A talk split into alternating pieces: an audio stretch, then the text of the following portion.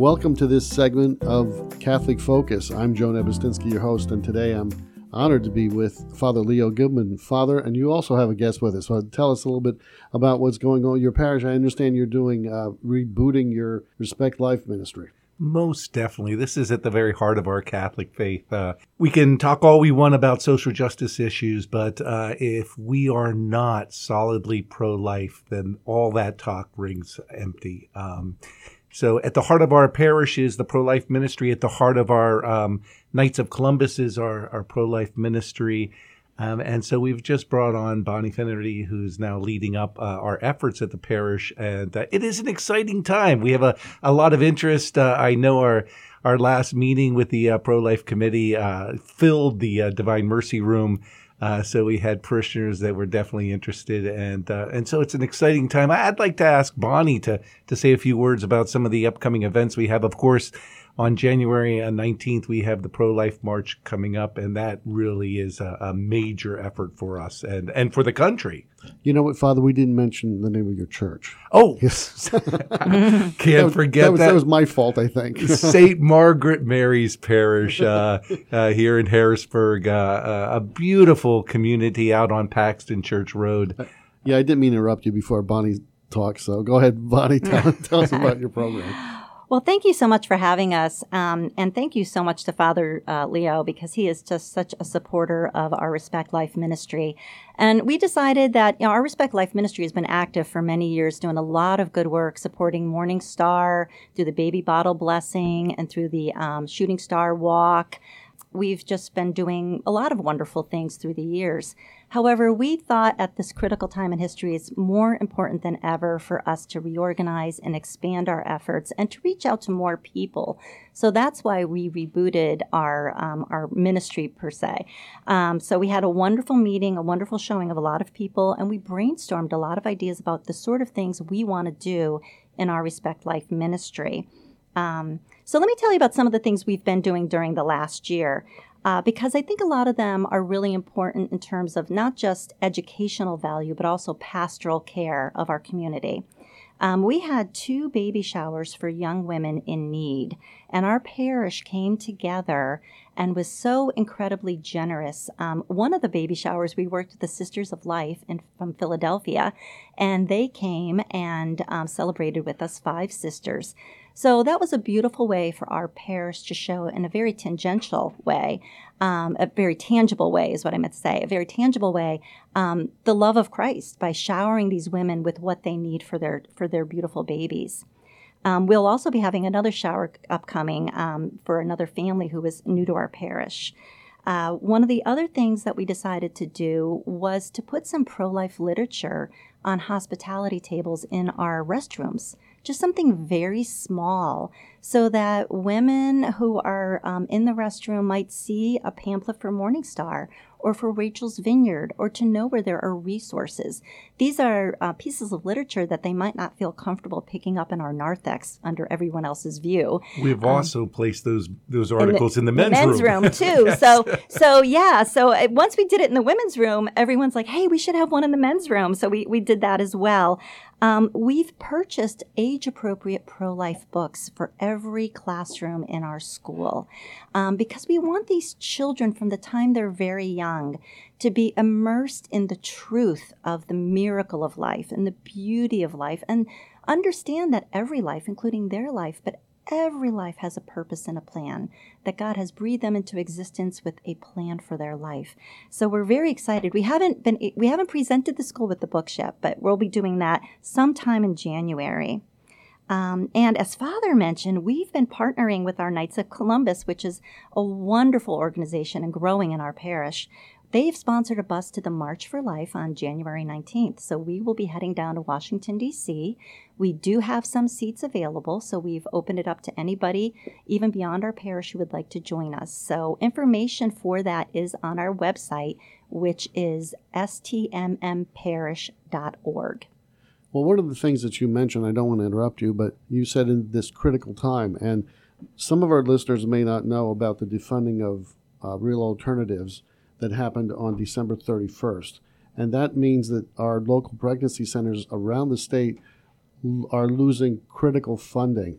uh, people like like you said Morning Star, Yes. uh, and that's why this time uh, we need to support those programs even more than we've been doing in the past, right? No, absolutely. I mean, and to contrast that, uh, the federal government has increased Title X family planning funds, which will go to Planned Parenthood by 76% for next year.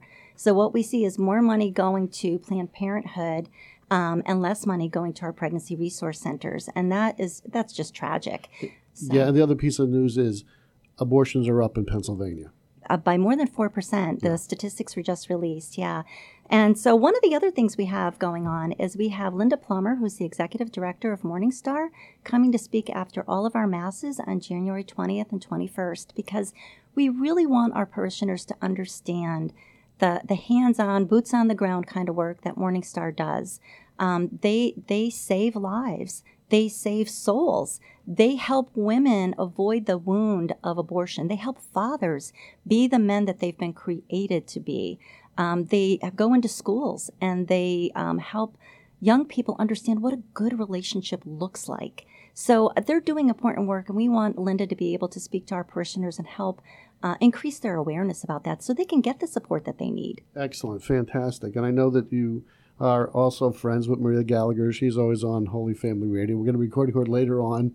We try to keep up to date with what's going on with the uh, Pennsylvania Pro Life Federation. Yes. And Maria is our is our go to person. So I know that you have a connection with her also. Oh, I do. So Maria and I were former colleagues. I used to be the education director at the Federation. So we worked together for four years.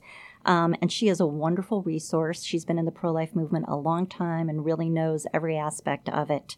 Um, so Maria actually wrote a book called Mercy's Power, which is a great handbook for any pro lifer looking um, for ways, you know, how, how do I be pro life every day?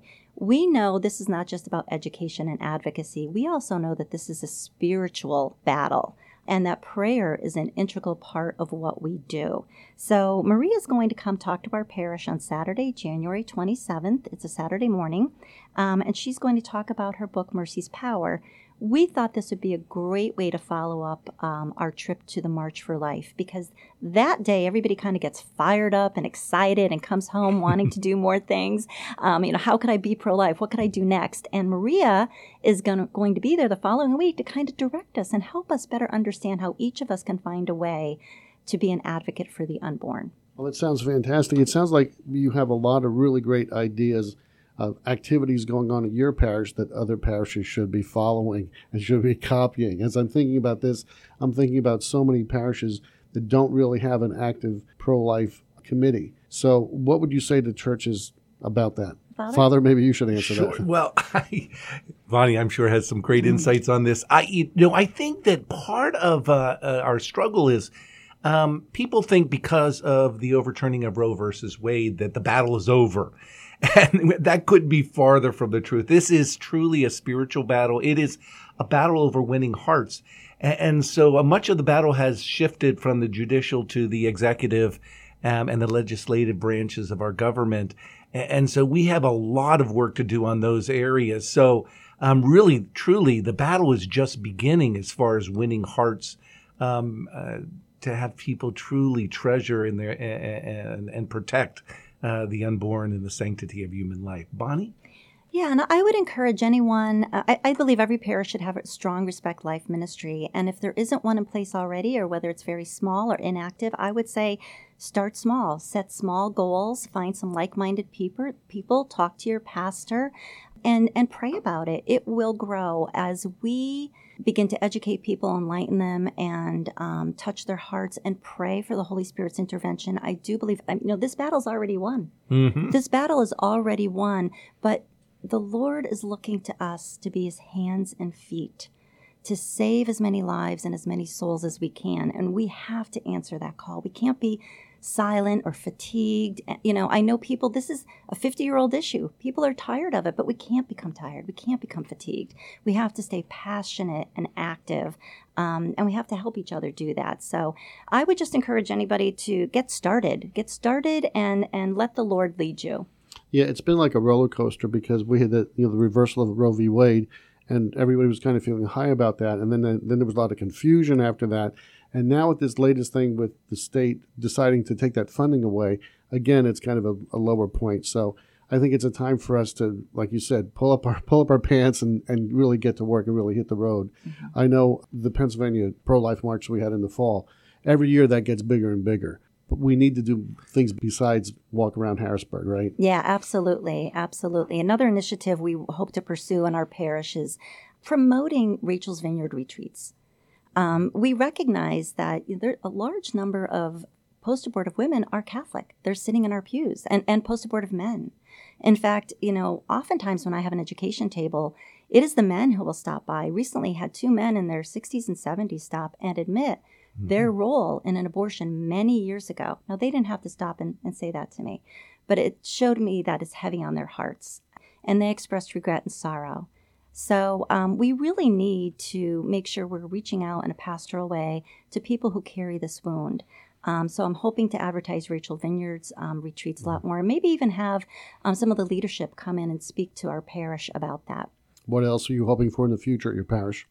Well, there's a real need to educate on end of life issues. Mm-hmm. Um, yeah, that that's the sure. other thing. Um, uh, and we are also hoping to um, sponsor a tour of Morning Star since it's so close. If people can get in there and see the beautiful facility, the counseling rooms, the ultrasound, the little baby boutique.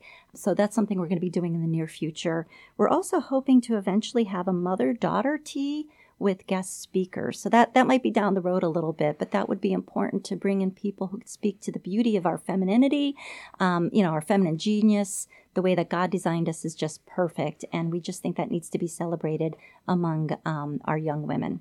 Well, I'm going to give you the final minute. Do you want to give us your the web address again one more time, and we'll let let Father then say goodbye at the end. That's perfect. Yes, our web address is stmmparish.org there is a Respect Life Ministry tab under organizations.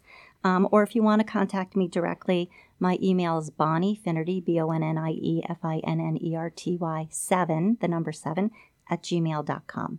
Well, thank you very much, Bonnie Finnerty and Father uh, Leo Goodman. Appreciate you being here at Holy Family Radio. It was a delight to be here. And, and just one more reminder uh, the march does come up on uh, January 19th. That's next Friday. Mm-hmm. Um, and thank you so much, Joe, for having us. Thank, thank you. you. Thank you very much. Thanks for listening again to Holy Family Radio.